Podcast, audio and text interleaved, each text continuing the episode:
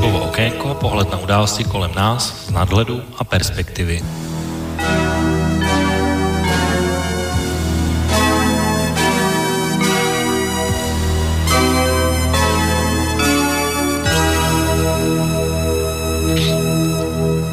Příjemný páteční podvečer, vážení posluchači. Od mikrofonu vás vítá Intibo a vítám vás u dnešní relace Okénko s datem 7. června 2019 jsou opravdu dny a týdny v politice a v té české nevýmaje, kde je tolik témat k výběru a, a určitě je o čem mluvit a tenhle týden v české politice rozhodně byl událost mi doslova nabitý a o české politice to dnes tady také hlavně bude.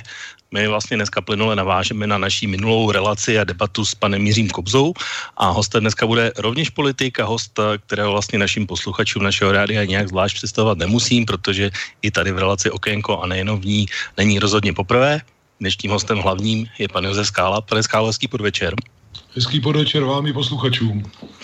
Tak a jenom když zmíním posluchače, tak samozřejmě vážení posluchači, jako vždycky se budete moct i do naší relace zapojit svými otázkami na pana Josefa Skálu na telefonním čísle 048 381 0101, na e-mailové adrese studiozavinářslobodnývyselač.sk a nebo přes naše webové stránky pod zeleným odkazem otázka do studia.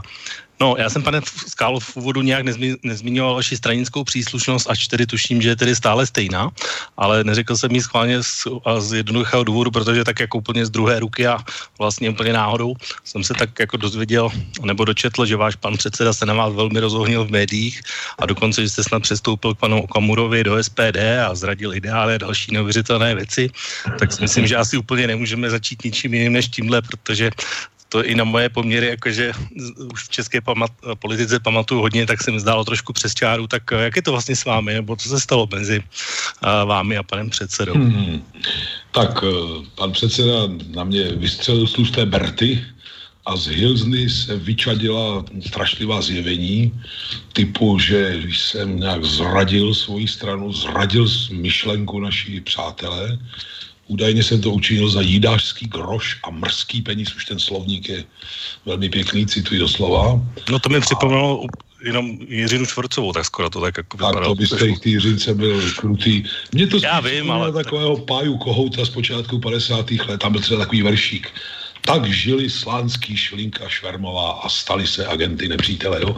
Tak to mě to spíš navodilo, tuhle asociaci, ten pár jako potom, víte, jak, jako, jakými peripetiemi stačilo té doby projít. No nic, já to dopovím krátce a myslím, že si tím nebudeme dlouho zdržovat. E, tak bylo řečeno, že jsem se údajně přidal k, že jsem, že jsem s, za mrzký peníz a tak přijal dílčí funkce závorka trafiku od antikomunistů.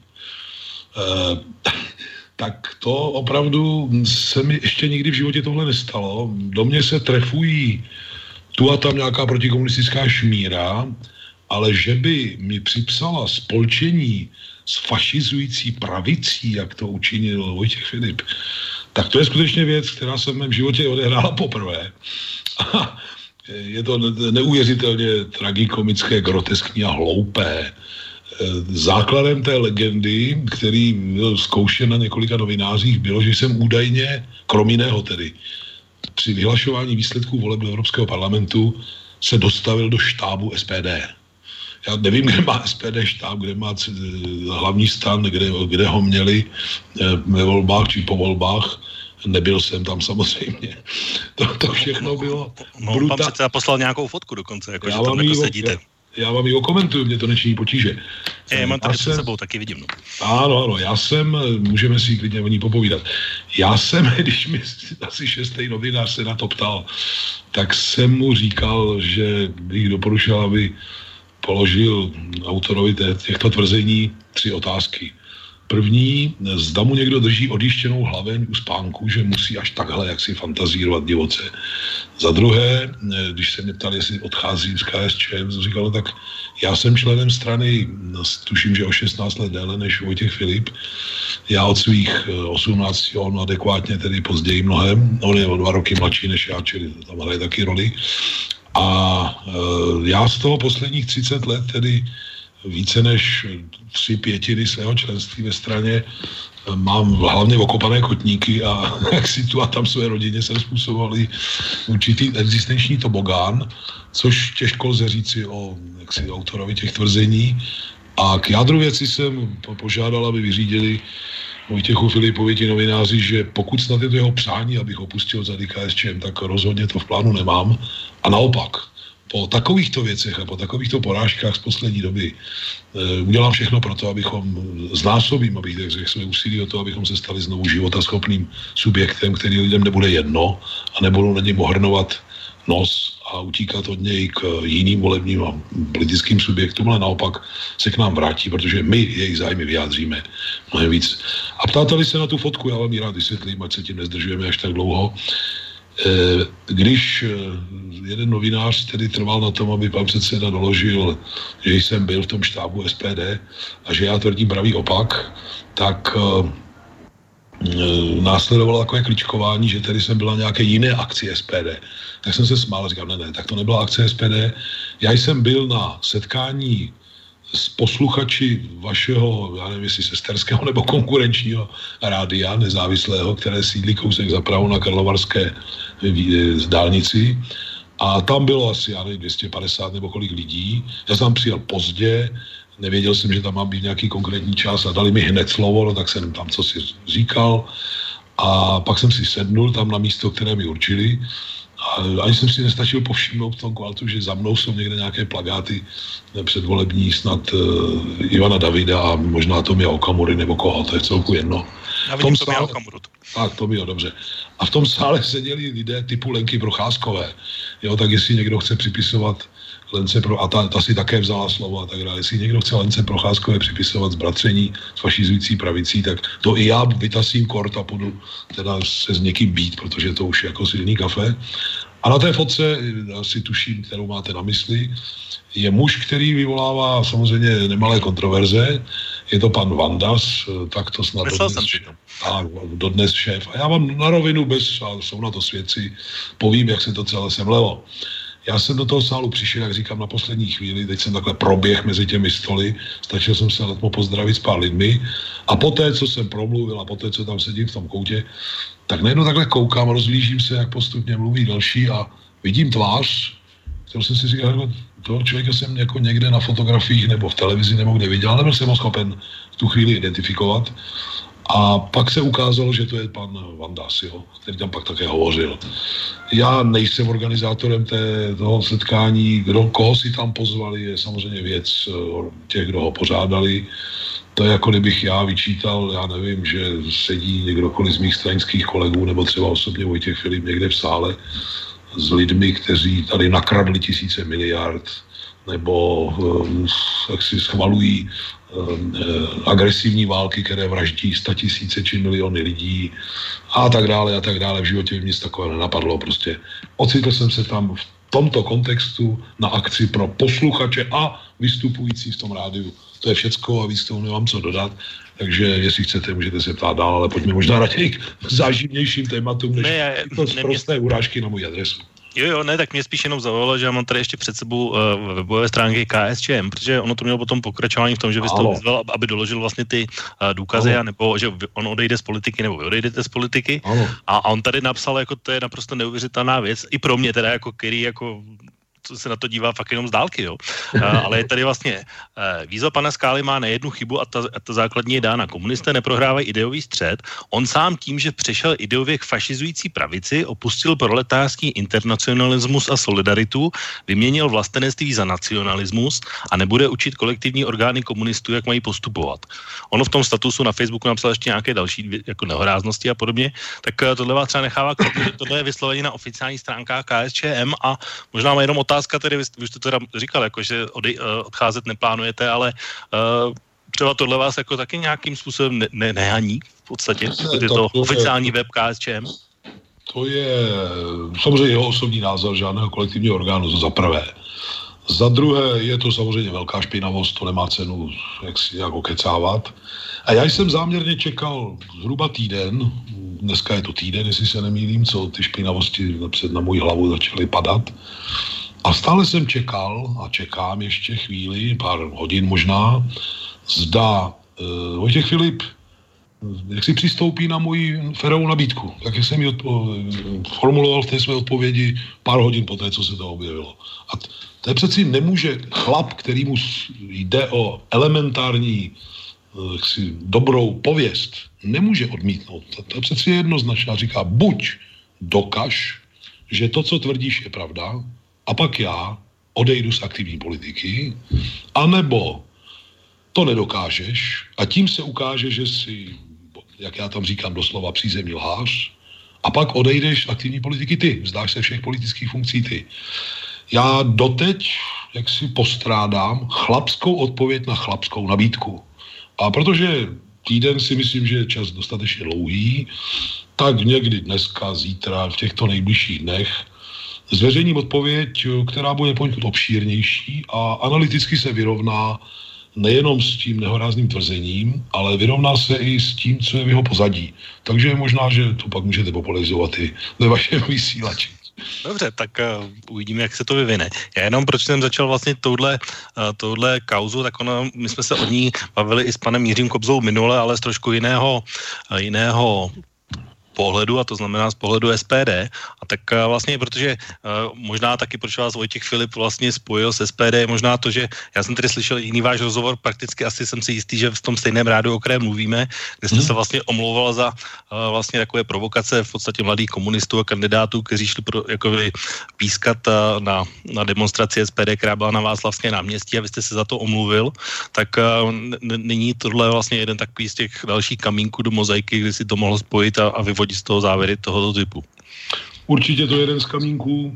Já na svém stanovisku trvám. Eh, z řady důvodů eh, zkusím letmo rekapitulovat některé z nich a chci zdůraznit, já to říkám jako komunista, ne jako nějaký tajný agent SPD, jo, to ani, ani náhodou. Mně se dokonce připisuje, maličkost ještě, ten mrzký peníz údajně, který si někde beru, má jaksi v zákulisí dvě, dvě verze. Ta první říká, že budu dělat eh, asistenta doktoru Ivanu Davidovi, který se stal europoslancem a že proto všechno jako tady nějak zrazuju svoji stranu, abych se nabalíkoval někde s Ivanem Davidem. Tak se, já jsem dokonce Ivanovi musel zavolat říkám pro boha Ivane, toto se o mě šíří, buďte hodný a nikde ne, ani nevypust jedinou větu ne, bezděčně a nevědomky, kterou by si nějaký intrikán mohl vyložit tak, že já snad mám dělat tobě nějakého asistenta v Bruselu prostě, či ve Štrasburku. A druhá verze je tedy horší, to už je super nejapná teda a ta říká, že mě dali, to psal někdo na, na sociálních sítích, že snad jsem dostal nějaký jako balík peněz, jimiž si mě ta fašizující pravice koupila, abych rozvrátil KSČM. A to už je teda na hranici psychiatrické izolace a asi trestního oznámení. Mě se někteří novináři mimochodem ptali, jestli jako se budu bránit právní cestou, tak jsem jim říkal, že zatím budu autory těchto blábolů škvařit ve vlastní štávě a budu se znovu a znovu ptát, jestli jsou ochotní se zachovat jako chlapy, anebo jestli u mě jenom praví opak. To si myslím, že je téma takové chytlavé a pěkné a může se hodit. A jinak pokud je o, o tu SPD, podívejte, a o, o tu demonstraci, jak říkáte, uh, tak zaprvé, ta demonstrace byla proti uh, politice Evropské unie. Já kritický pohled na politiku Evropské unie sdílím. Za druhé, mm, ta demonstrace, mm, byli tam lidé typu, na dálku tam snad mluvil Salvini, byla tam, myslím, Marlene Le Penová, nevím, jestli tam byl Winters nebo kdo. Já jsem na té demonstraci nebyl, ale bohužel se mě mnoho lidí ptalo, co soudím o tom, že tam parta mladých kluků se postavila vedle Eh, ksi vyslancům eh, Kalouska, Schwarzenberga. Proto se a, na to ptám i já. A, tak a dalších takových hvězd a dinosaurů eh, české politiky, kteří mm, jako být, být na jedné lodi s touto partou je teda opravdu zhambující. A ty mladí kluci, ty, ty jsou v tom po mém soudu, a chci to znovu zdůraznit i tady, do značné míry nevinně. Když řeknete mladému komunistovi, který se politice teprve učí, že mají bojovat proti fašismu, či fašistům, tak on to vezme jako svatou věc a vyrazí tam a teď tam prostě dělá to, co se po něm chce. Dělá to bohužel i tak hloupě, že ten randál dělali v průběhu státní hymny, údajně jsem u toho nebyl, a všichni to tvrdí a oni to snad ani nepopírají. A protiví se tam jako vůli policie, která říká, nenarušejte tady demonstraci a podobně. Pokud někdo chce mladé kluky vysílat bojovat proti fašismu, tak ať je pošle třeba před ministerstvo zahraničí, a, proti, a ať tam třískají do bubínku a dělají randál po té, co minister Petříček lítá helikoptérou na hranici Donbasu a žehná takzvané protiteroristické eh, operaci eh, jaksi ukrajinského režimu proti vlastním obyvatelům. A jestli chcete, já vypočítám mnoho a mnoho dalších příležitostí, jak bojovat proti reálnému fašismu. Eh, skutečná nebezpečí, která hrozí naší zemi a Evropě, úplně všechna, jsou dílem těch, kdo se, kdo panáčkují pod eh, monstrancemi liberálních svatoušků, to je války za změnu režimu, které mají na svědomí tisíce či miliony životů, migrační vlna, která je, je způsobena i těmito válkami a také neokoloniálním drancováním, eh, vojenské obkličování Ruska hrozící velmi vážnými následky, vytváření obrazu nepřítele, který údajně nás chce zach, zachvátit Evropu a je třeba proti němu zbrojit a tak dále a tak dále. Kolik vám podobných věcí mám vypočítat a posluchačům? Aby bylo zřejmé, že ten, kdo leze do škorní hitlerovského fašismu, eh, jak si se nachází úplně někde jinde, než lidé, jako je Tomio Okamura. A já, já nejsem členem ani stoupencem SPD. Já mám na řadu věcí výrazně odlišný názor. A ten názor je radikálnější a ne méně radikální, než má třeba Tomio Okamura. Ne v silných slovech, ale v řešeních těch otázek. A e, jestli my nedokážeme využít toho, že SPD jako první parlamentní strana, kromě nás, při příležitosti 70. výročí vzniku NATO, řekla jasně, že to je jednoznačně, že to je útočný a nikoli obraný pakt tak to přece je obrovská příležitost pro stranu, jako jsme my, abychom SPD chytli v dobrém slova smyslu za ruku a snažili se tento průlom nějak kultivovat a využít ještě víc. Stejně jako když Tomio Okamura velmi razantně se postaví za to, aby nám Němci začali konečně splácet ve velkém reparace za, za škody způsobené uh, v průběhu okupace a druhé světové války a tak dále. Nic z toho se neděje. Mně se vyčítá, že jsem snad nějaký spřeženec fašizující pravice.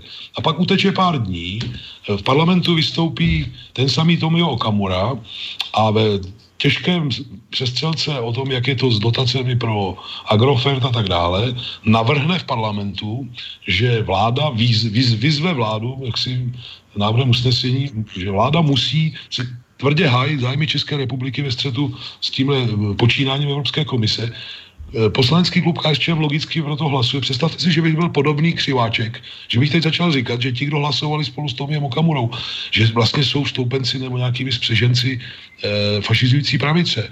Já teda dvojí metr nenávidím, mě se hnusí podobné, a v životě bych se k podobným výrokům jaksi nepropůjčil.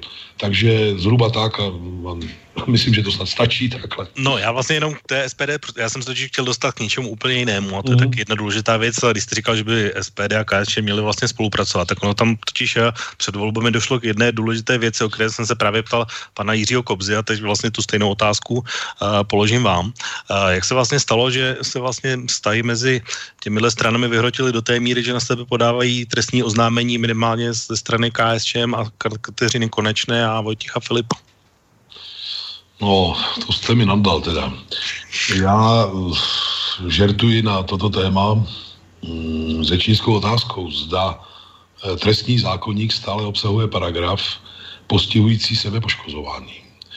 Eh, přeci politický střed s SPD, a tak jako s každým jiným, politický dialog a střed, abychom jaksi, obsáhli obě, oba rozměry, vedu politicky. Tím, že jsem silnější v argumentech, tím, že, jak říkám, že uh, umím k tématům, která hýbou veřejným míněním a která SPD dokáže na, nazývat často velmi razantním a v podstatě i pravým jménem z pravidla, Takže na ně ne, nečumím jako trouba prostě a nestěžuji si, že mi někdo krade hesla a témata a nestěžuji si, že nějak předběh někde a že co si o mně povídá, ale má vlastní stanoviska jsou natolik jasná a vyhraněná, že pokud by toto o mě někdy někdo řekl, tak uh, by to bylo vyzděl asi zhruba jako stejný nesmysl, jako když o mě Vojtěch Filip řekne, že jsem s přežencem fašizující pravice. Tak každý si řekne, no tak to je přeci blbost. Jo.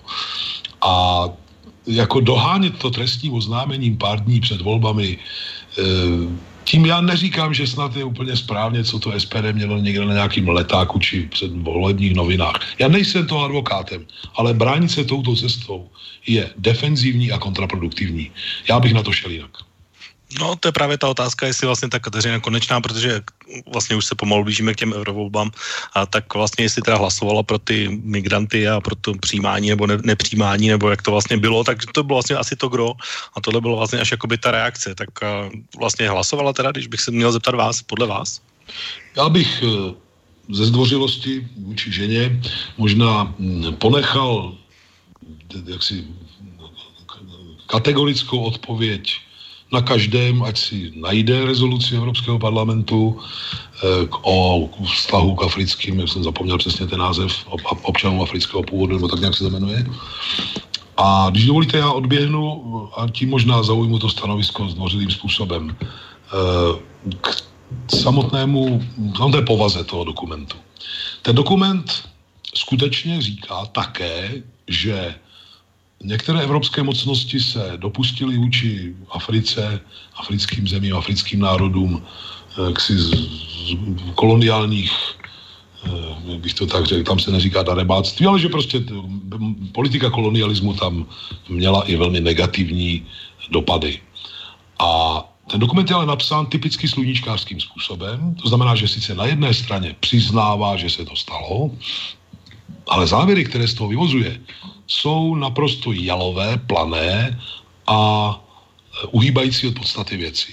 Místo, aby bylo řečeno dobře, vy jste způsobili tyhle všechny e, škody strašlivé, mraky lidských životů jste zahubili a tak dále, tak laskavě se postavte čelem k následkům. To znamená, řekněte jasně, jaké zaplatíte reparace a řekněte jasně, kdy vy, kdo jste profitovali z toho kolonialismu, budete jaksi přispívat významně k rozvoji těch afrických zemí, který v podstatě zastaví masivní migrační vlnu do Evropy. To v tom dokumentu nenajdete. Tam najdete takové rádoby slušňácké úlisné žvásty o tom, že je třeba se chovat jaksi slušně k těm Afričanům a dávat jim příležitost tu jonde. No a žel, a teď už se zastavím, abych nikoho nepodrážel, když si to přečtete postupně, eh, podrobně, tak eh, tam žel jsou formulace, které eh, jak si, když to řeknu hodně, hodně diplomaticky, odpor, odpor k, jak si, k onomu zločinnému spolčení masivního dovozu lidí z Afriky do Evropy, tak odporu tedy rozhodně nekladou, když to řeknu hodně diplomaticky.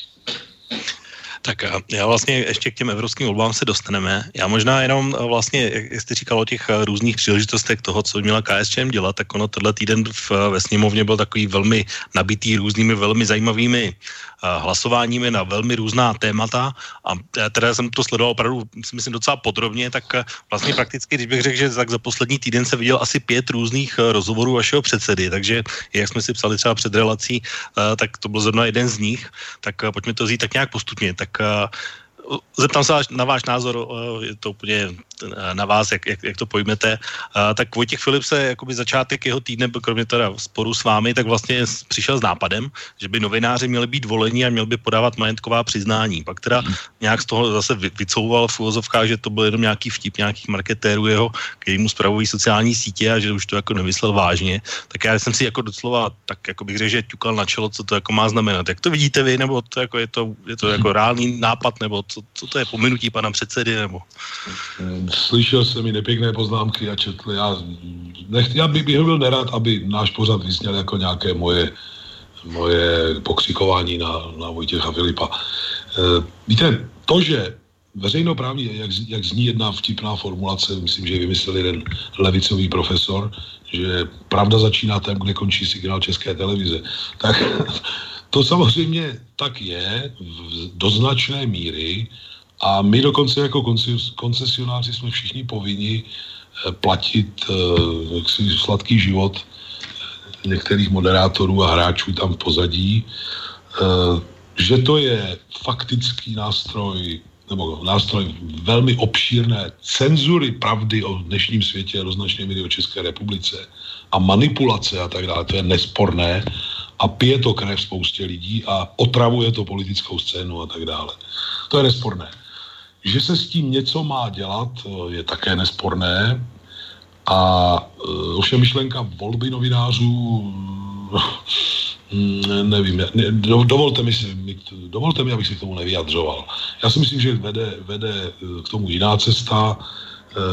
Například my jsme s asociací nezávislých novinářů, novinářských médií, pardon, kterou vede Standa Novotný, přišli se dvěma, rezol, dvěma peticemi v poslední době. Ta první byla tu jsem vyprovokoval já, aby pan premiér poskytl, nebo vláda, aby poskytli politický azyl Julianu Assangeovi, kterému hrozí velice jaksi, riskantní perspektiva životní a posluchači asi vědí proč a kdo to je.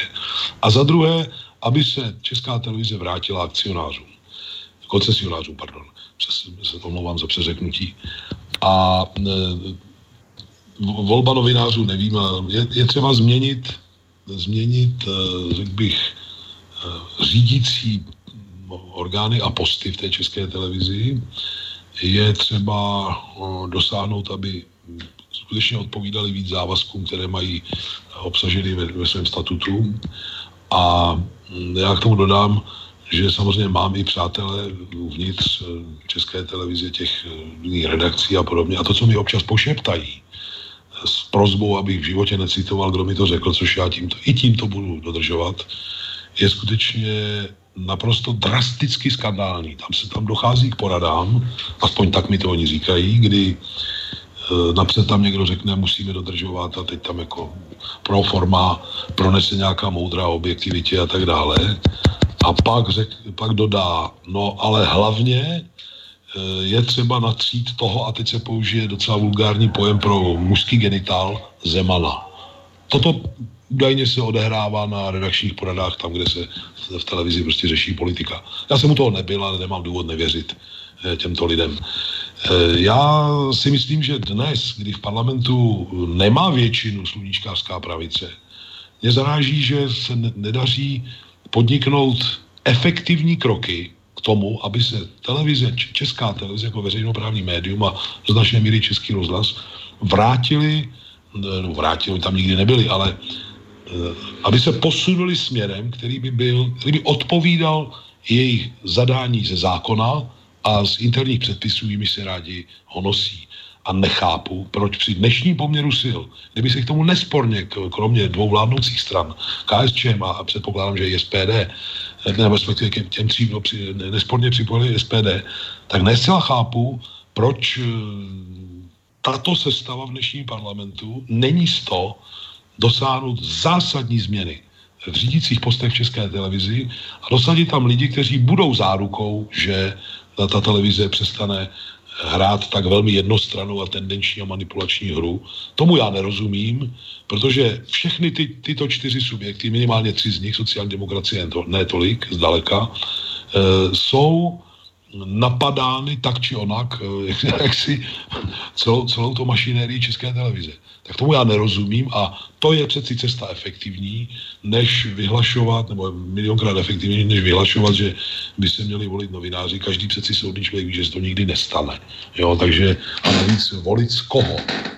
Kdo, kde, kdo by se stavoval ten seznam, z něhož se to volí a, a tak dále a tak dále. No já možná jenom bych to vysvětlil, proč se zrovna tam tímhle způsobem, no, proč o tom mluvíme takhle. Já vlastně, eh, když si vezmu ty výsledky do evropských voleb a řeknu to jenom stručně, vlastně dopadly tak, že KSČM už má pouze jednoho europoslance, sociální demokracie nemá žádného, tak eh, bych čekal, že vlastně po těchto uh, volbách dojde k nějaké reflexi toho, když bych si představoval nějakého voliče té strany, jakoby, jak bych čekal, že se ta strana má nějakým způsobem chovat. Jo? A vlastně se to ukazuje tak na těch jednotlivých hlasováních a proto o nich takhle mluvím. A vždycky si říkám, jestli, jestli to hlasování vlastně jako odpovídá tomu, co bych si já myslel, že, by, že bychom mělo dělat. Jo?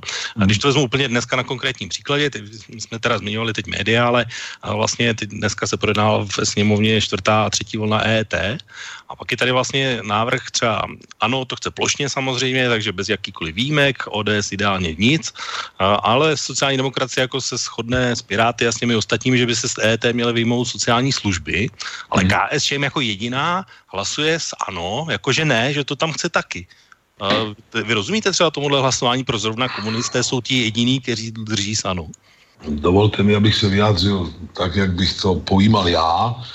Tak předně náš přístup k EET trpí slabinou, kterou trpí stanoviska naší strany k desítkám jiných otázek. E, drobný živnostník, drobný podnikatel, který se často potácí někde mezi, mezi nevím, jak to nazvat, no sama, na samé hraně prostě přežití v té své pozici a je na tom mnohdy už než lecký zaměstnanec, tak vnímá EET jako zásah do svého podnikání, který jak si mu ještě přidělá náklady a byrokracii a tak dále. A já tím nechci říct, že máme dát zelenou jak si každému podvodníkovi, protože tito lidé tím, tím to takto vnímají. Ale tito lidé to budou vnímat úplně jinak, minimálně nemalá část z nich, když dalšímu rozšiřování EET bude předcházet masivní útok, brutální útok na daňové úniky do zahraničí, zásadní prostě kroky k,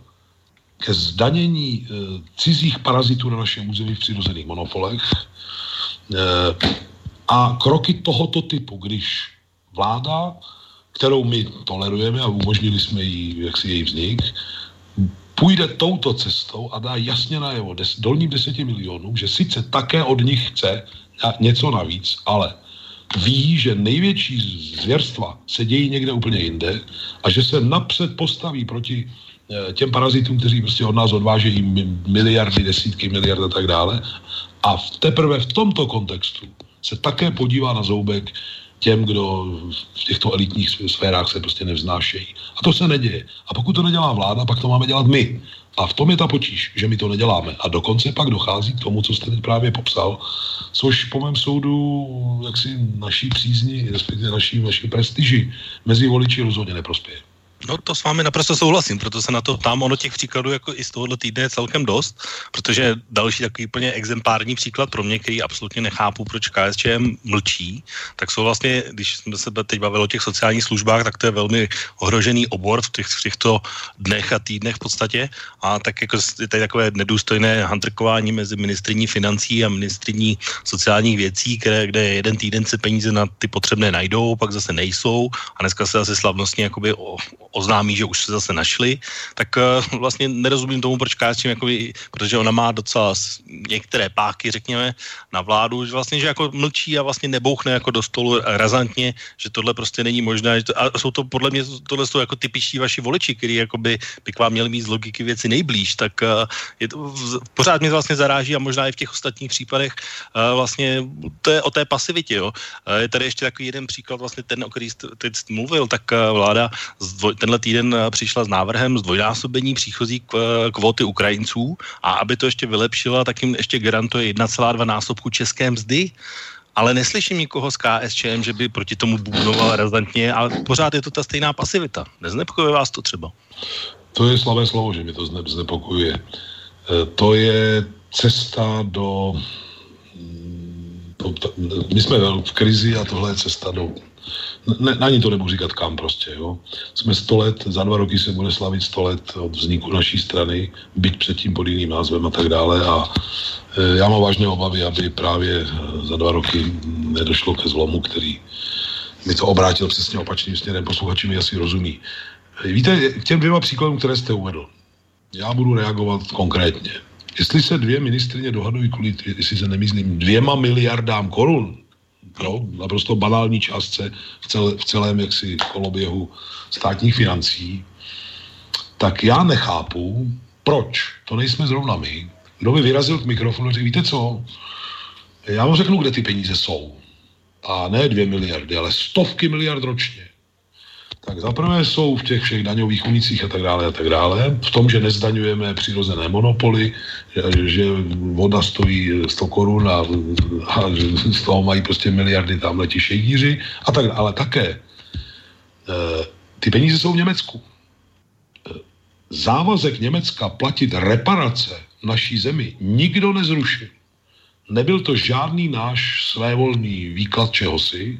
Ty reparace Německu uložili tři velmoci antihitlerovské koalice. Ani v letech studené války, kdy na sebe mířil jadernými zbraněmi a málem té válce horké došlo několikrát, tak nikdy ani Británie a Spojené státy si netroufli spochybnit to, že Německo nám za okupaci a válku dluží velké peníze. Teď si přihřeju polívku z toho předchozího kontextu. Tak i ten Tomio Okamura k mikrofonu a zabouří na tohle téma. My jsme se sice také na toto téma vyjádřili a tím jsme tak víceméně skončili. Zkuste si představit, že by teď vyráželi řečníci k mikrofonu a řekli, počkejte, vládo a ministře zahraničí, vy, pane Petříčku, jezdíte světit tamhle neonacistické grázly na hranice e, Donbasu a jak to, že nežádáte od Německa prostě, aby začali platit reparace? Jak je to možné? Tím spíš, že české ruce a mozky e, jsou zdrojem velkého obohacení dnešního Německa. Takže kdyby Německo nám mělo splátit, já nevím, 10-15 lety reparace v jejich dnešní hodnotě, no tak by stačilo, kdyby odvádělo jistý díl zisku, které vyváží z práce českých rukou a mozků a tak dále. Tento ofenzivní tlak prostě se nekoná. A podobně je to v druhém případě to ještě vážnější věc, no vážnější, minimálně možná stejně nebo významně důležitá také věc. To, co jste řekl o dovozu těch ukrajinských dělníků. Víte, já jsem mluvil a někteří mý přátelé mluvili s dělníky z některých pražských e, průmyslových závodů. Mezi nimi e, tato praxe, která začala v podstatě už, vyvolává velké pobouření, protože oni říkají, že zatímco oni berou nějakých 20 tisíc čistého a nadřou se jako mesci, tak tyhle chlapci z Ukrajiny sedávají, posedávají po nějakých šatnách, pokuřují, pijou kafe. Česky se nenaučili, z pravidla nemají ani kvalifikaci, která by jaksi dávala šanci v, v nějakém kvalifikovanějším oboru se uživit. Když na ně někdo promluví rusky, tak se mnozí z nich jako ofrňují, že je to jako nějaký jejich eh, agresor, já nevím, co ještě jiného. Rusky mluvit nechtějí. Takže my dopředu vlastně víme, že ti lidé jsou nám tady z velké části k ničemu, ale protože jsme uzavřeli kdesi jakousi smlouvu, tak eh, v podstatě tady jako budou. Bude to vyvolávat sociální napětí, bude to eh, okrádat, respektive rabovat státní finance a jeden z těch dělníků to řekl hezky, když jsem s ním hovořil, on říká, víš, to my taky víme, že ty Ukrajinci co něco umějí, tak ty už dávno jsou buď v Rusku, nebo v Polsku, nebo dokonce v západní Evropě, někde až po Británii, tam makají, až předvádějí to, co umějí. Ani, ani zda, je tak samozřejmě spousta Ukrajinců, kteří jsou šikovní a kvalifikovaní. Včetně řady chlapů, kteří u nás dělají na stavbách a pracují 12 hodin denně i v sobotu a tak dále. Kdo to zná, tak ví, že české jsou to učitelé původně. A ča, často učitelé a tak dále. Čili ta, ta mozaika není černobílá, jo? to v žádném případě. Já nechci urazit pracovité, kvalifikované, poctivé Ukrajince, ale eh, často opravdu nezávidím jejich život, jo, pač to je dřina, rodiny mají doma a tak dále. Ale tohle, já nevím, který hlupák tohle vymyslel, proč to vymyslel, někteří lidé to komentují tak, že to, co se nepodařilo k nám jaksi vpašovat v podobě eh, lenošných eh, chlapců z nějakých muslimských zemí. Takže teď teda doženeme přes ty Ukrajince, který už nikdo nikde nechce. Je-li tomu tak, tak je pravda, že asi by se očekávalo, že naprosto razantní, zdrcující stanovisko zazní ze strany KSČ. Souhlasím s vámi. No, proto to takhle říkám, on tak, uh, proto se na to ptám, že tohle je takový úplně exemplární příklad, kdybych já čekal, že někdo takový vyrazí, ale bohužel, uh, jak říkám, já jsem Vojtěcha Filipa tenhle týden viděl mnohokrát. A jeden takový, nechci být teda negativní, a tohle byl asi poslední jo, k němu. Uh, a, to, a to bylo vlastně ten rozhovor středeční, kdy tam on tam, nebo no to vlastně bylo už v neděli, ale tam se ho ten redaktor ptá, no pane Filipe, vy vlastně máte jako s Andrejem Babišem domluvu, že schodek státního rozpočtu nebude víc než 30 miliard, to po něm chcete. No a tak jako nějak jako schopní jako pojmout, jako že by se ten uh, schodek zvýšil a on tam tak jako pan váš předseda tam tak jako rozesmátě sedí a říká, no víte, nám ještě jako, kdybychom to jako chtěli, tak nám ještě za to nikdo nic nenabídl. Já jsem jako, na to koukal, jsem říkal, to, no to snad není pravda. To už se z toho stalo jako opravdu jako handla, že až nám něco někdo nabídne, tak my to jako schválíme teda, zase si řekneme, tak jsme se jako v pohodě, nebo to, to jsem říkal, to už je opravdu neuvěřitelný. A to ještě bych mohl říkat, říkám několik dalších příkladů, ale to byl asi ten jeden negativní. Nevím, jestli jste ten rozhovor viděl, ale uh, mě z toho docela padala brada dolů. Hmm, ne, neviděl jsem ho a slyšel jsem o něm mohli bychom počítat další takové věci. Mně je z toho velmi smutno.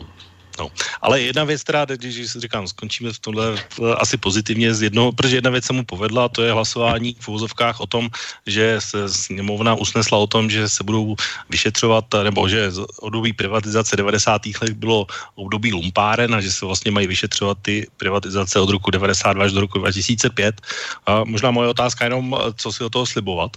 Já si totiž pamatuju, já jsem takový pamětník, jak si pamatuju třeba akci Miloše Zemana, Čisté ruce a podobně, která vlastně měla podobný záměr, tak je to teď nějak po těch, dejme tomu 20 letech jiné, nebo proč vlastně teď je potřeba tohle řešit?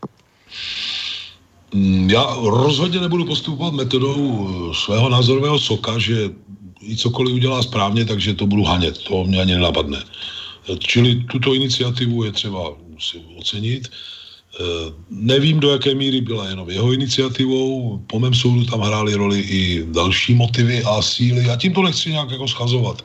Například to, že Piráti se seznámili, a to například prostřednictvím svého poslance, který je, pokud se nemýlím, šéfem oné vyšetřovací skupiny parlamentní pro otázky OKD. Tak jo. Ten přeci dal několik rozhovorů už před řadou týdnů, z nichž bylo naprosto zřejmé, že i jeho šokovalo, jak neuvěřitelné švindly a záměrná selhání státních struktur se odehrávaly kolem celé kauzy OKD. Takže připustme, že i tohle. No a pak jsem slyšel takový eh, jedovatý jeden komentář, možná si ho zapamatujte, možná, že to se hraje taky svoji roli, a tím ho nechci to připisovat, jak si to tomu či onomu konkrétně že e, právě ve chvíli, kdy jsem Václav Klausovi juniorovi, poté, co byl vyhožen z ODS, zřejmě daří nějak dávat dohromady svůj, novou, svůj nový politický subjekt, nebo jeho nový politický subjekt. A připustme, že ten subjekt by mohl uh, pro, si dávat dohromady jakousi vlasteneckou demokratickou pravici. Připustme připustme, pač některé vyjádření jsou věci. Tak já možná jenom připomenu, že ty, nebo jenom pozorně, že máme posluchače na telefonu, tak eh, A, tak já skončím, já skončím jednou vědou. Tak jestli to prostě nesouvisí s tím. Jinak já sám jsem velmi zvědav na to, jak, co to bude přinášet v praxi, nakolik ti, kdo pro to hlasovali, dokážou najít společnou řeč. Po mém soudu je to, a už končím, i bezprostředně motivováno útoky na jaksi, premiéra Babiše a podobně. A já jsem očekával, kdy konečně se tady dá dohromady něco, co by se zeptalo jaksi, těch, kdo na něj útočí, jakže to bylo s nimi, když se tady ztráceli desetitisíce miliard. Dobře, tak uh, možná se k tomu ještě vrátíme, ale ano, dáme slovo ano. posluchači určitě. Takže jste ve vysílání. Uh, dobrý Dobré odpoledne. Uh, ja by som sa chcel spýtať, máte tri, tri roky po voľbách, a dá sa povedať, že to tam vrie u vás, podobne ako u nás, trošičku sa mi zdá ešte viacej. A chcel by som sa opýtať, že čo dobrého vlastne urobila Babišová vláda? To je jedna otázka. A druhá otázka, budete mať za rok takisto parlamentné voľby, prečo by mal vyhrať znova Babiš? Lebo zdá sa mi, že zasa, zasa má najviac preferencií, takže to je to, tieto dvě otázky. By som poprosil, jo, že jste si rozobrali. Děkuji. Já, já, já, možná, já možná bych vás jenom upravil. My budeme mít volby až za dva roky. Příští rok budeme mít jenom krajské, takže ještě vláda Andreje Babiše možná vydrží nějakou dobu, ale možná třeba budou předčasné, kdo ví. Tak pane Skálo, vidíte něco pozitivního, na, když teda ještě odpovíme otázky posluchače? Já myslím, že hlavní kladem Babišovy vlády je, co špatného neudělala, co by udělala vláda, kdyby byla sestavena z ODS, TOP 09 a podobně. Jestli to mohu říct si takhle, jak si oklikou. E, pač ty by spáchali některé věci nepoměrně hůř ještě. Já také nejsem omráčen výkony vlády Andreje Babiše a mm, je pravda, že on umí velmi šikovně prodávat svoje některé kroky, které mají sociální rozměr určitý, a lidé na to slyší. Příklad opakované zvýšení starobních důchodů, pochopitelně důchodci vnímají jako klad, s tím ale, že zdaleka ne všichni si uvědomují, eh, že, že je to provázeno takovou inflací, eh, a to v položkách velmi pro seniory velice zásadní povahy, jako jsou potraviny já nevím, jak to je na Slovensku, nebyl jsem tam nějakou dobu, ale u nás už pitomé zelí stojí 30 až 40 korun. Brambory 30 a něco. Eh, banány se často dostanou lacinějíc než brambory. Jo? Eh, mrkev, eh, cibule, kde co prostě. Ta cena se za poslední 2-3 roky zvýšila na dvoj i trojnásobek roste nájemné, pokud to není regulováno někde nějakými dohodami prostě v obecním sektoru a tak dále. Čili to, co na první pohled vypadá jako velký dárek, je negováno velmi rychle, velmi rychle tím. No, eh, já přiznám se, že jsem očekával od Andreje Babiše a jeho vlády trošku větší průlom, nebo výrazně větší průlom od praxe, která tu panovala za vlád předchozích. Eh, žel jsem se v řadě směrů zmílil a eh, lidé ovšem mu zatím dávají ty preference a po mém soudu mu je dávají proto, že Proti němu stojí jako zřetelná alternativa v podstatě zhrzená pravice, která jasně dává najevo, že by pokračoval ve svých asociálních alotrích. Kdežto zleva Andrej Babiš v podstatě není vystaven žádné opozici. On nejenom, že si, jak někteří říkají, přisvojuje naše témata a podobně, ale on... on v podstatě, hlavně. Ano, ale, ale on vůbec, on není vystaven žádné opozici zleva. Jo, v podstatě žádné no tak tím s nás se jemu jako kováříčkovi, prostě, jo, respektive kovářovi, tak co má chodit kdo ke kováříčkovi, který říká, že vlastně je rád, že může ho tolerovat a, a v podstatě tím až na několik drobných výjimek končí.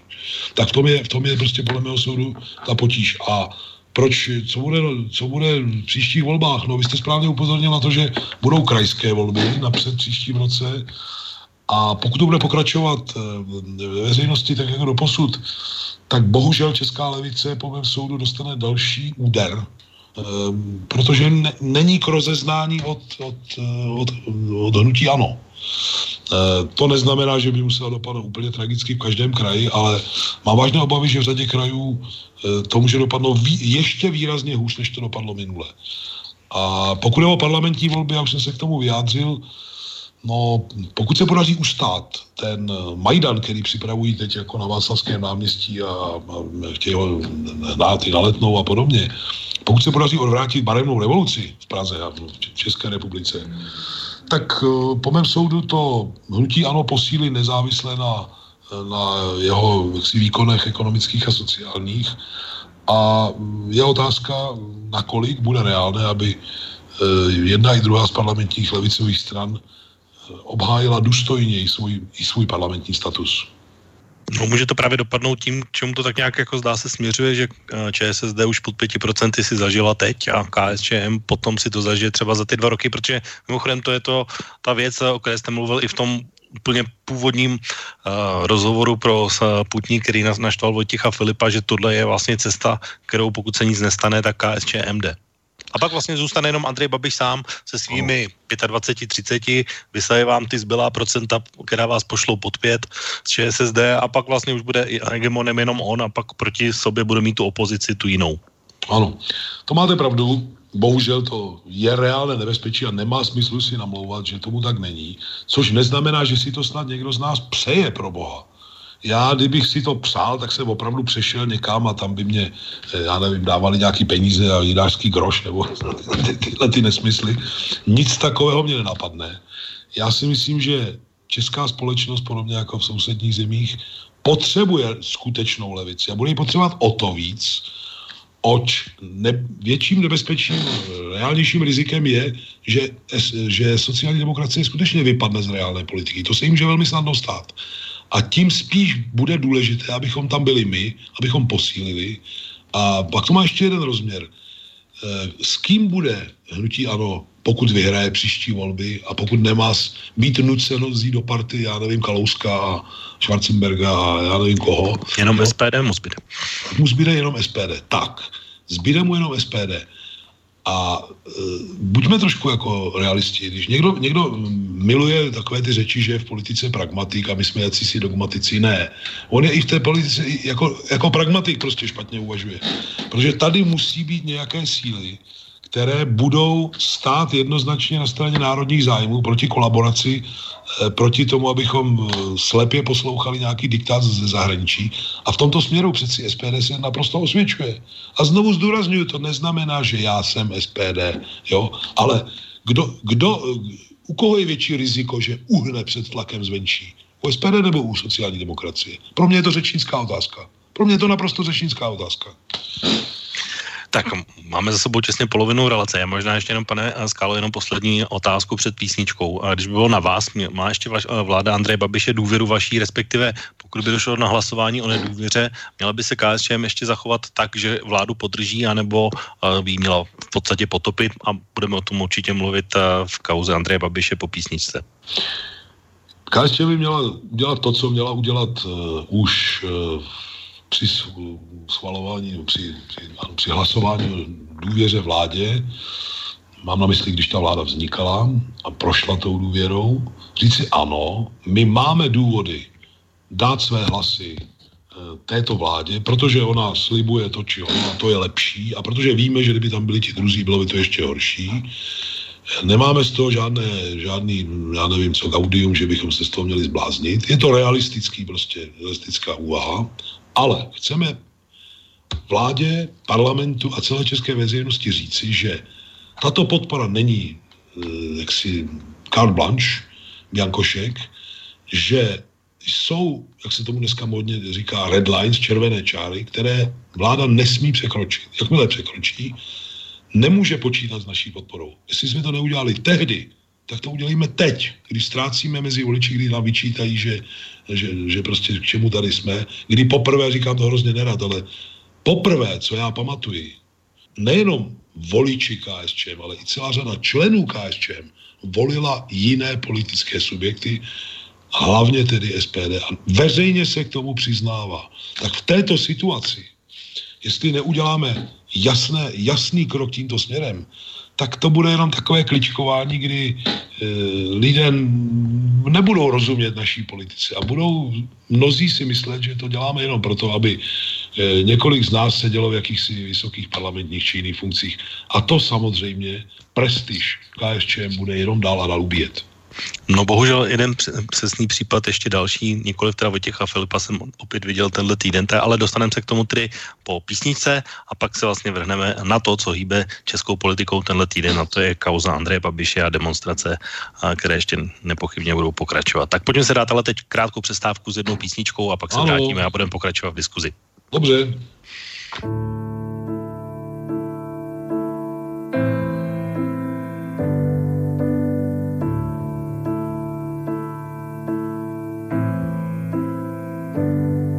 Kto si, vieš kto ja, ostatné je záhada v príbehu, čo neskončil.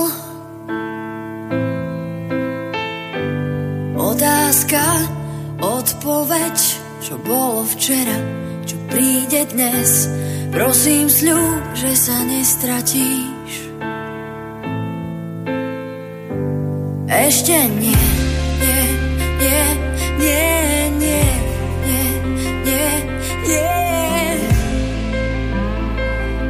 Prejdeš s kúškou, no ja viem.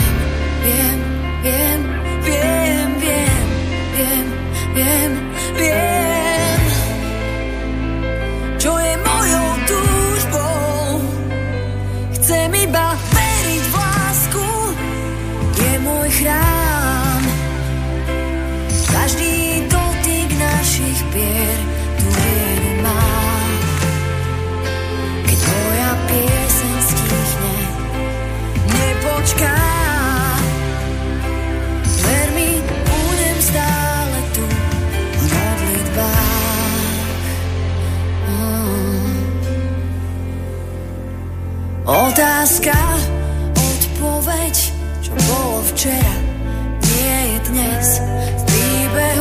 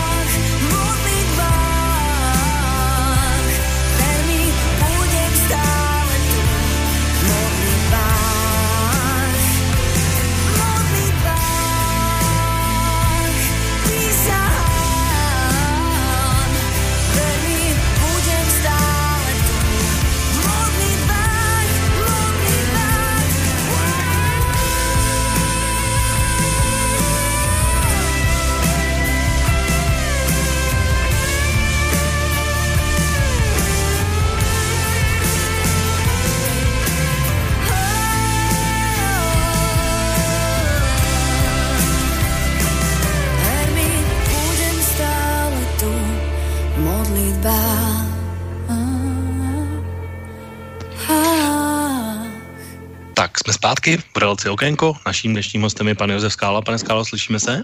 Ano, dobrý večer ještě jednou. Tak, eh, vážení posluchači, pokud byste chtěli ještě zbylého času využít k tomu, abyste panu Josefu Skálovi položil svoji otázku, můžete tak učinit eh, přes telefonní linku 048 381 0101 nebo poslat e-mail na e-mailové adresu studiozavináčslobodnývysílač.sk a nebo přes naše webové stránky pod zeleným otazem otázka do studia.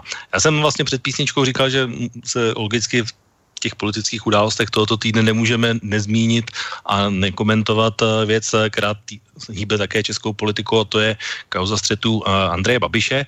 Já jenom ještě než položím nějakou otázku k tomu, tak si pojďme pustit to, jak zahájil Andrej Babiš v úterý jednání poslanecké sněmovny s tvým 45-minutovým projevem, z kterého jsem vybral ten úplný úvod toho, co si o ně myslí a pak vlastně se zeptáme Josefa Skály na jeho názor. Tak pojďme si pustit Andreje Babiše. Já myslím, že všichni víme, že hlavní bod dnešní sněmovny bude kauza auditu, kde tady jsme se vlastně od pátku dozvěděli, že údajně kvůli mému střetu zájmu a kvůli mé bývalé firmě má Česká republika vracet nějaké peníze. Já bych chtěl jasně říct, že to není pravda. A chtěl bych eh, požádat média, aby to neříkali a neopakovali. Já chápu, eh, že když jsme tady seděli v pátek a pan eh, Kalousek tady slavnostně oznamoval, že přišel audit a mm, všichni média se začali předhánět, kdo ho dřív zveřejní. A všichni ho zveřejnili, když je důvěrný, ale to asi nevadí. Mně to teda nevadí. A potom se začali předhánět, jaká částka má být vrácena. Co je samozřejmě lež protože ten audit je velice pochybný a já považuji ten audit za útok na Českou republiku.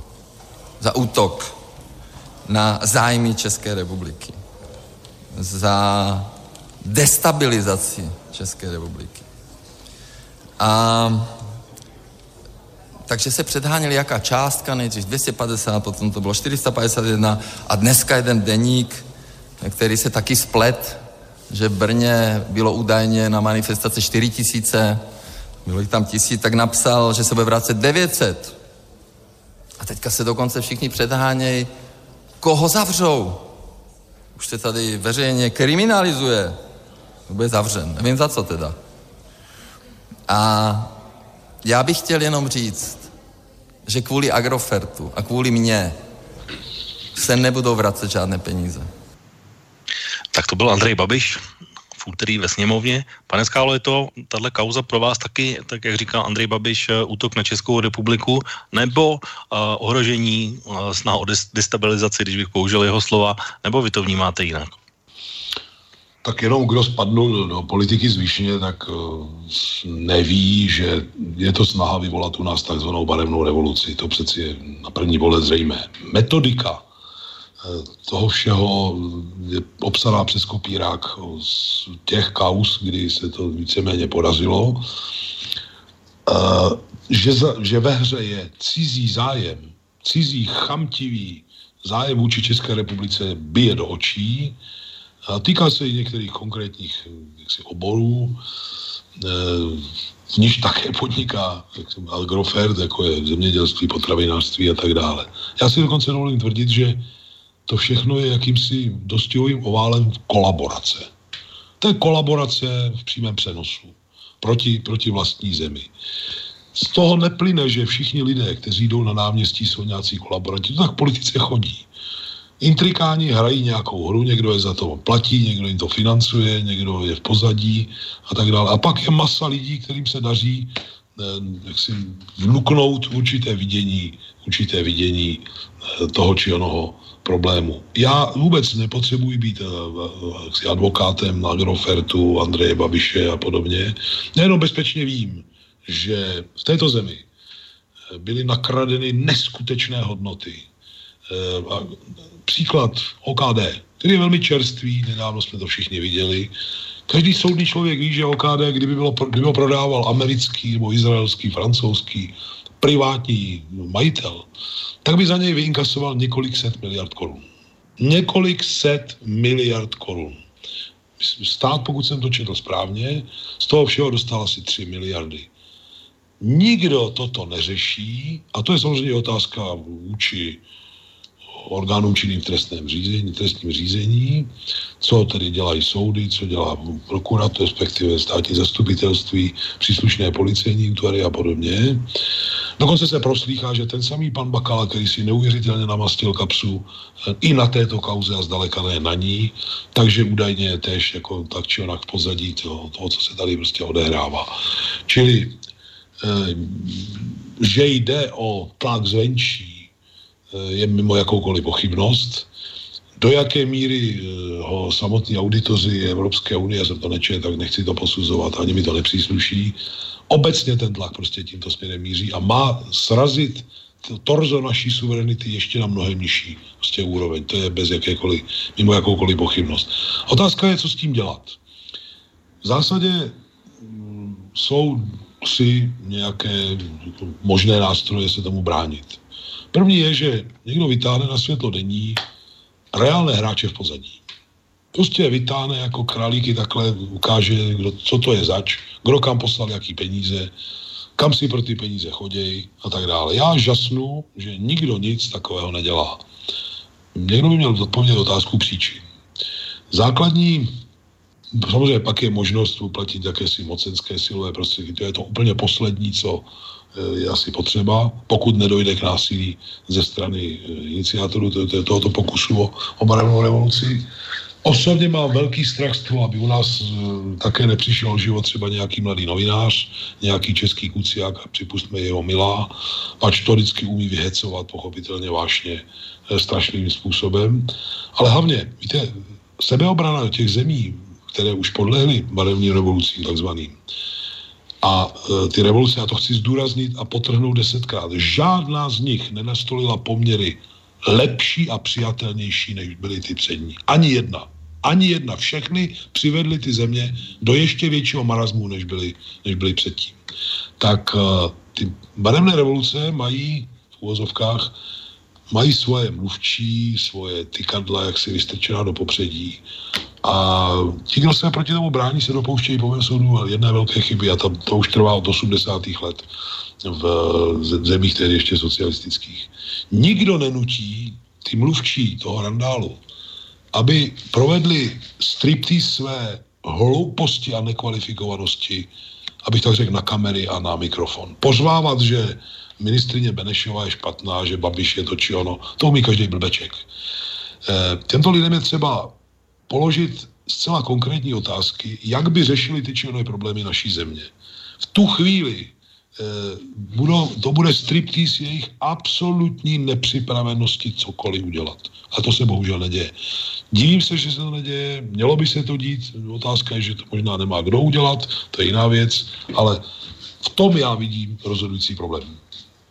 No, je, teď jsem vás poslouchal velmi napjatě a jsme se trošku zase posunuli k těm demonstracím, já možná bych to vrátil k tomu střetu zájmu, protože ono to má nějaké následky pro nás a, a z hlediska České republiky, tak a, jenom a, teda ten střet zájmu vlastně, teda říkáte, že to je jakoby tlak zvenčí, ale je tam teda jako reálná postata, anebo je to a, vlastně to, co tvrdí Andrej Babi, že vlastně on nic neporušuje a je to vlastně, že Evropská komise nemá vykládat české zákony?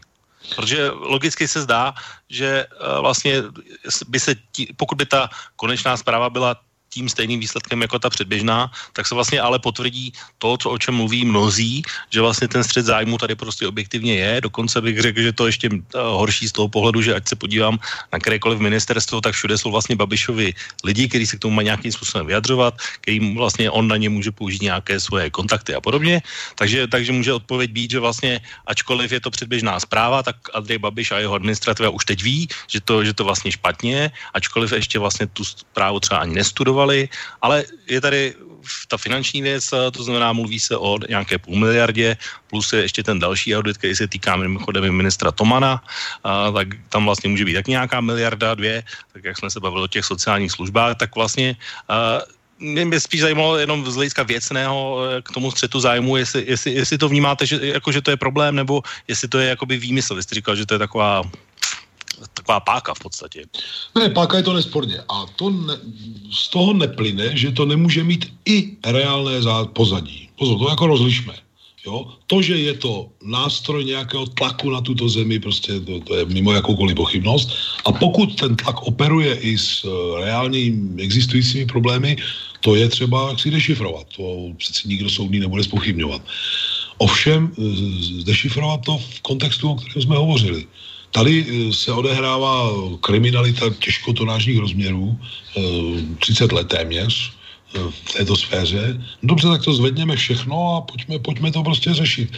Já dokonce jako komunista bych tohle uvítal, kdyby si to pánové rozdali, jak si na v přímém přenosu na televizních kamerách, kdo, kdo kolik ukrát a kde to je a kam to zašantročil. A tomu možná dojde, no, už tak. se to k tomu chystá, že ten bod bude, takže.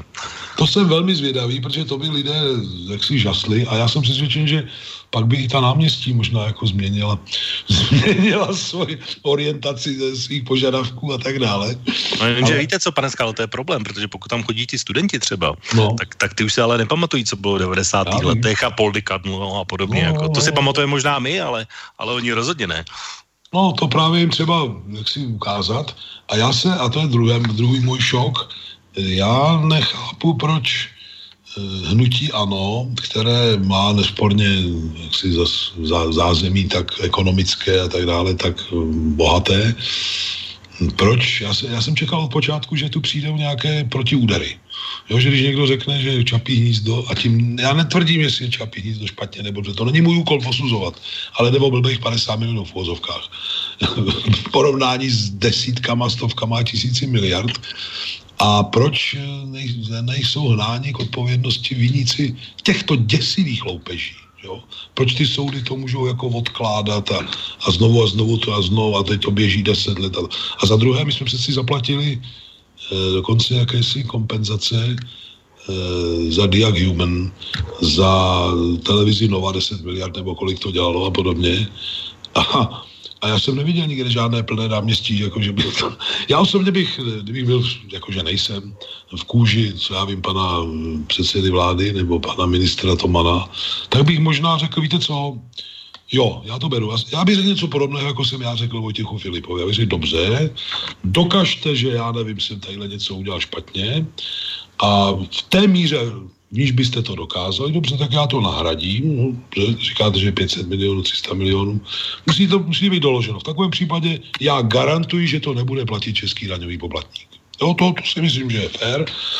A, a, to, a ale já taky se vás budu ptát, kde jsou tyhle peníze, tam ty peníze a tyhle. Jo. Tak eh, to, to si myslím, že to je pozice, které by každý rozuměl. A máte pravdu, že když se to pojímá tak, že dopředu vám říkám, že to není pravda a tak dále, tak to lid, na, na mnoho lidí může působit jako nevěrohodně a já, já tomu rozumím. To, to je po mém soudu ma, politicky marketingově není zrovna nejchytřejší, nejchytřejší postup. A já, já nejsem e, fanouškem ani jednoho z nich.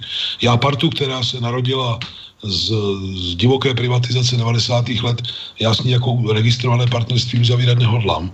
Mně bylo osobně tedy nabídnuto se účastnit podobných věcí v, v cizím žoldu, já jsem to odmítl, mohl jsem být miliardář taky, no neříkám to k nějakému vytahování, já na to prostě nemám žaludek.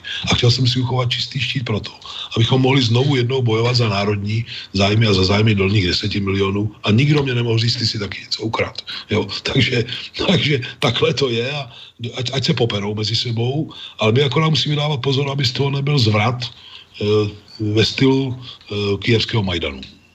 No, to je, jsem rád, že o tom mluvíme z tohohle pohledu, protože tam o ty peníze jde vlastně hlavně. V podstatě Andrej Babiš říká, že se nic vracet nebude, ale podle všech indicí se zná, že, že to nějaké náklady mít bude. A to je, teď se chci dostat právě k tomu jednomu příkladu, který jsem, o které jsem mluvil před písničkou, z toho pohledu, že další případ toho, kdy mi u KSČM trošku zůstává rozum stát, protože o jedno, o jedné, o jednom hlasování, které bylo o tom, že se mají pozastavit vyplácení dotací Agrofertu do doby, než se to vlastně vysvětlí nebo, nebo co. A vlastně, když se podívám na hlasování KSČM, tak 12 poslanců jako, jako jedni z mála to zase nepodpořili. Tak máte pro tohle vysvětlení, proč by to neměla zrovna KSČM, které bych to jako čekal, proč to nepodpořila? Já se ještě umím červenat, takže nebyl jsem jedním z nich, ale ještě se umím červenat. Snad eh, vám vyhovím touto odpovědí. Dobře. Tak eh, je vlastně nějaký rozdíl mezi Andrejem Babišem a ODS 90. let? Možná jenom kromě těch finančních uh, objemů, když to tak řeknu. Hmm. Hmm. Možná v tom, že například teda, tím nechci tím všechno vyčerpat, víte, Andrej Babiš ve finále, a tím nedělám jeho advokáta, znovu to chci zdůraznit, podniká v reálné, takzvané reálné ekonomice. Produkuje potraviny, respektive zemědělské vstupy do potravinářského průmyslu, vyrábí koblihy, busty, párky, eh, bábovky, vánočky, kuřata, ještě ten seznam může být asi další. A to jsou věci, které potřebuje i každá schudlá vdova eh, v Horní Dolní. Většina podnikatelských frajírků zpětých z ODS v 90. letech byla ve finále jenom místo držícím cizího mamonu. Oni sice něco si přisvojili, pak, tam, pak to chvíli kostili, vykostili to, vyčusovali to, jak to říkají někteří, a pak to takhle odhodili, buď to, to skončilo, zarostlo travou, a nebo to celé bylo děláno proto, aby byla zničena naše domácí konkurence cizích zahraničních nebo zahraničních eh, podnikatelských subjektů. To si myslím, že jako upí, vyčítat Andrej Babišovi nevím, ale zdá se mi, že to je nesmysl. Že on prostě se snaží tady do jisté míry jako budovat nějaké české, on bytě sám Slovák, eh, jak si, jakousi českou konkurenci těm, těm, těm predátorům jaksi ze zahraničí a připustme, že i to ho vede k poněkud lepšímu vztahu vůči elementárním národním zájmům, naší suverenitě a tak dále, že tím k tomu motivovali svými podnikatelskými eh, pohnutkami.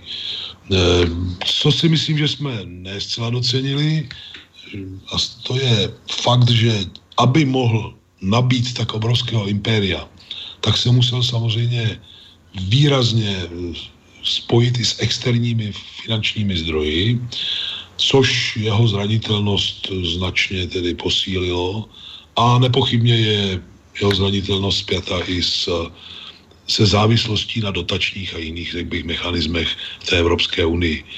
Takže nevím, do jaké míry, a tím ho nechci nějak urazit ani chválit, nevím, do jaké míry má skutečně volné ruce eh, v podobných, podobných mezinárodních jaksi, kontextech. On nám to asi neřekne nahlas, to chápu, ale sám si kladu řadu otazníků, eh, co tady se může kde eh, skrývat za docela vážná rizika i pro naši zemi.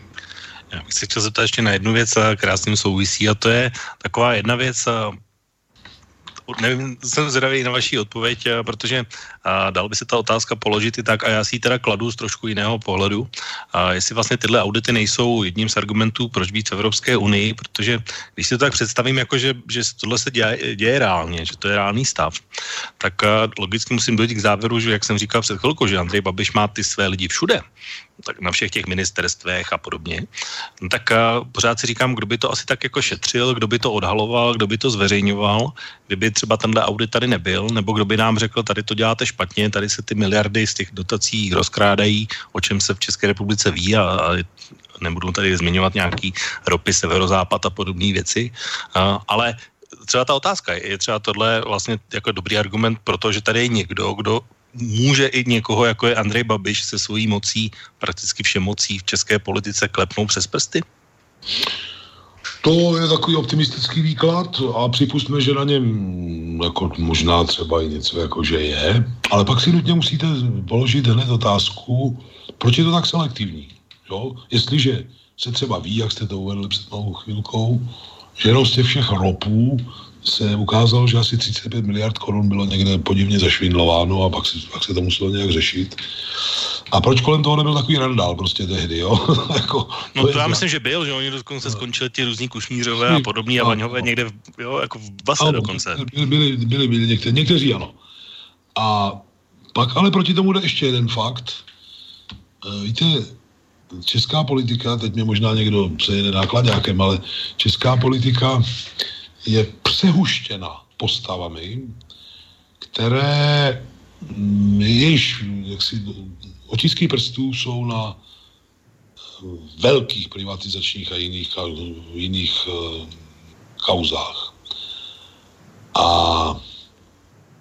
kdo trošku se v tom vyzná, tak vám poví, že jisté ambasády a jaksi tamní pracovníci a někdy i důstojníci a tak dále mají pochopitelně velmi přesná dosie týkající se, týkající se jednotlivých postav na české politické scéně a to asi není jenom naše, na, na, naše výsada.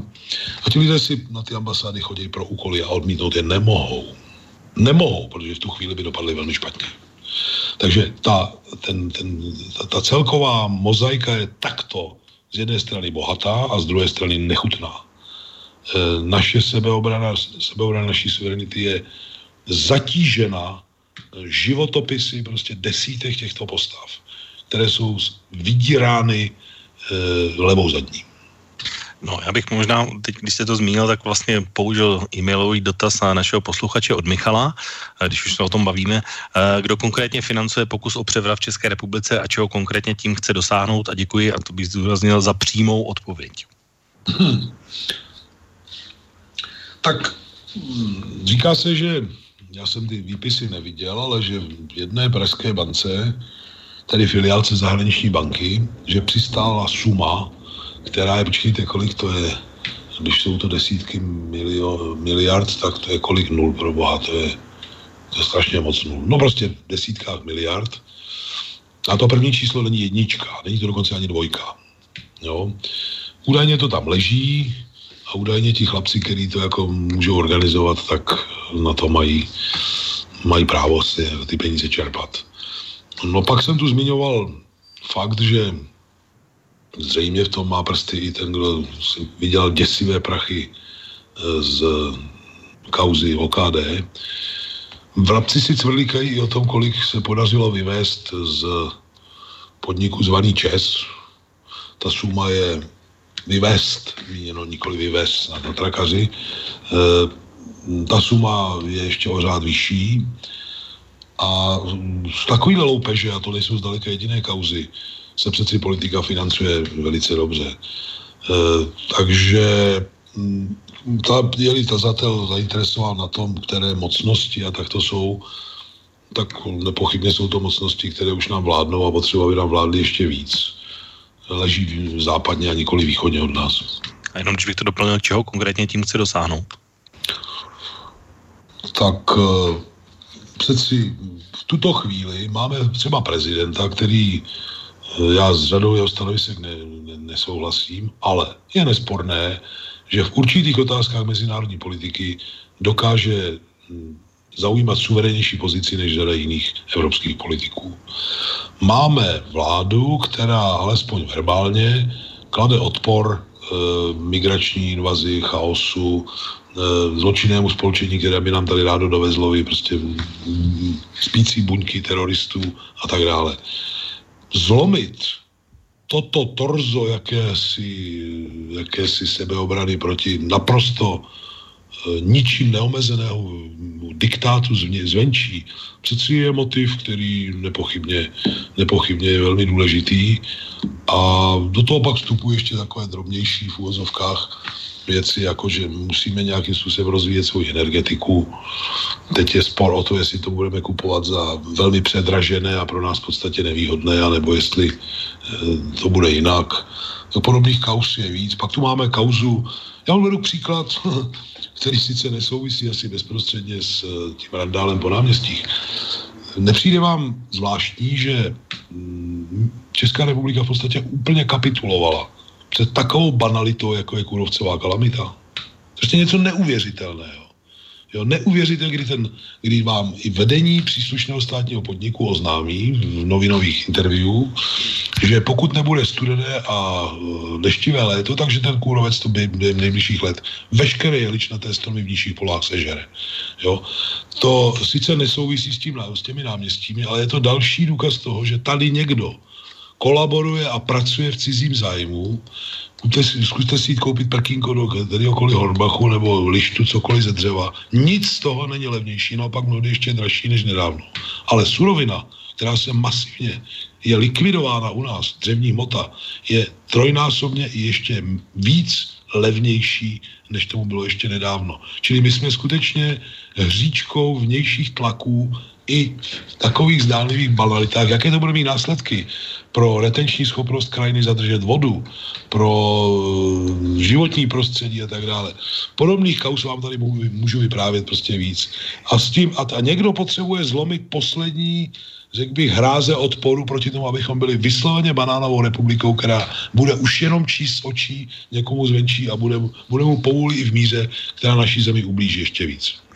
No, moje žena mi řekla, že všechno souvisí se vším, ačkoliv já tenhle výrok celkem nemám hmm. rád, protože se dá spojit všechno se vším, tak, tak to jsou takové vlastně ty diskuze k tomu. Ale jenom když vrátím k těm náměstím, tak vidíte vy, pane Skálo, nějaký rozdíl mezi těmi demonstranty, řeknu, řeknu v Praze na Václaváku a třeba žlutými vestami, které vlastně chtějí v podstatě svrhnout Emanuela Macrona, který, když se budeme bavit o takovém tom jednom oblíbeném argumentů v úvozovkách, že chtějí vlastně spochybní výsledek voleb a převrat a podobně. Tak vlastně, když si to vezmeme logicky a vzali bychom tuhle analogii, tak Emmanuel Macron ve druhém kole dostal 80% hlasů.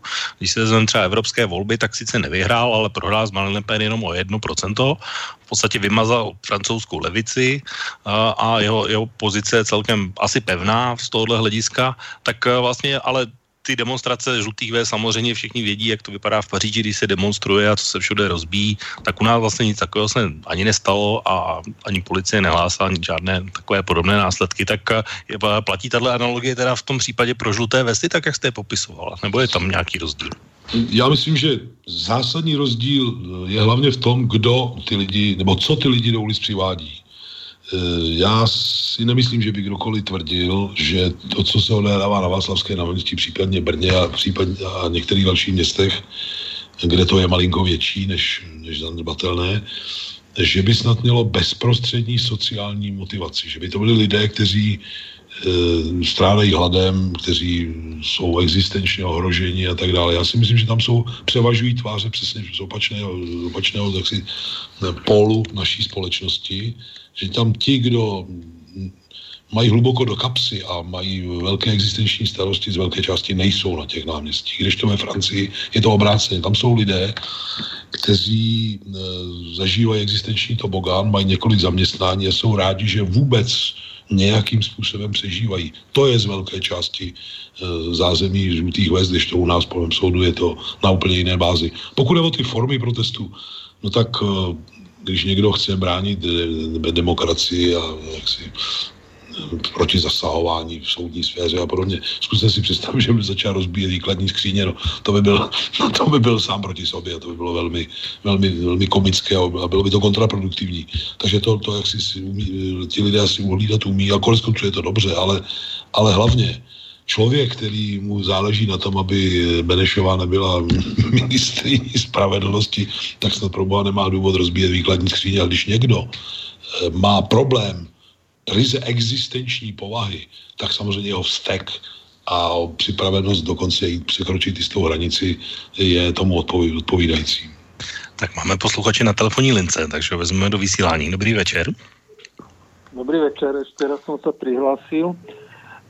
Tak ja by som sa chcel spýtať pana Skálu, ako vlastne má teraz v tejto dobe lavica uh, proste agendu, keďže vieme, že vlastne teraz je konjunktúra celosvetová alebo európska, každý potrebuje zamestnanca, všetci zamestna- zamestnávateľia sa že kto dá zamestnancovi lepšiu ponuku.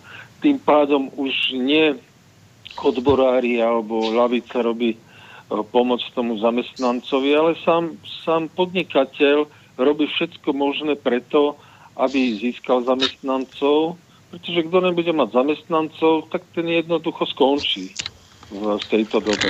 Proste jednoducho, túto v Tatrach som teraz a vidím to, že proste jednoducho tí ľudia, tí zamestnávateľe nemajú žiadny, žiadnych zamestnancov, nič. Takže ja by som sa pána Skálu chcel spýtať, akú vlastne agendu má lavica, či už je to v Čechách, alebo na Slovensku, alebo v Európe, pretože celosvet, cel, celoevropský problém lavice tu je. No, děkuji. Dobře, tak děkujeme za otázku. Určitě položíme jenom, pane Skálo, protože vím, že tohle téma by bylo vlastně asi na takovou hodně hodinovou přednášku, tak máme zhruba poslední, známe zhruba posledních pět minut, tak to vlastně můžete vytýčit návrh volebního programu KSČ do těch parlamentních voleb, jak jsme se o tom bavili před časem. Zkusím, zkusím to telegraficky a doufám, že se mi to podaří, aby to nestratilo srozumitelnost. To, co posluchač říká, je také součástí pravdy. Ano, to je jedna stránka, že lidé nem, že spousta lidí nemá bezprostřední existenční jaksi problémy. To je pravda. Že dokonce zaměstnavatelé mnozí e, mají hlad po kvalifikovaných zaměstnancích, což je ovšem dáno také úpadkem té kvalifikace v poslední době a tak dále. Ale přeci tady je spousta témat, kdy nehledě na jakousi na momentální ekonomické počasí, e, lidé mají vážný problém. Já uvedu, já uvedu aspoň příklad. Otázka bydlení. Přeci není normální, aby desítky procent mladých kluků bylo nuceno být, no, byly nuceny být mamánky do 40. A nebo bydlet po třech, po čtyřech někde v nějakém bytě s jinýma chlapama a to, to prostě není normální, aby spousta žen se buď vzdala mateřství úplně, anebo ho doháněla někdy mezi 35 a 45 lety z ryze ekonomických a, a finančních důvodů ten zdánlivý blahobyt na první pohled je úplně, je, je, je, se vám bude vyjeví, nebo se, nám, se vám vyjeví úplně jinak, jakmile si budete klást takové otázky. Můžeš si založit rodinu? Můžeš uživíš ji? Na sebe to riziko a tak dále. No a s tím souvisí druhý moment. Uh, je popr- já si toufu tvrdit, že to je poprvé v dějinách novověku v míru, kdy desítky procent mladých lidí uh, už tuší, nebo to ještě netuší, že existenčně dopadnou hůř než jejich rodiče. Ne, jestli budou mít mobil a takový, nebo to, to je banalita. Ale kde budou bydlet? Nakolik si můžou plánovat život? Mohou mít děti, aniž by to zhouplo s jejich jaksi existenčním statusem a tak dále. A to jsou přeci věci naprosto zásadní povahy. Levice ztratila schopnost do značné míry oslovovat lidi z tohoto hlediska, ale hlavně ztratila tu klíčovou schopnost a tu je třeba rychle obnovit.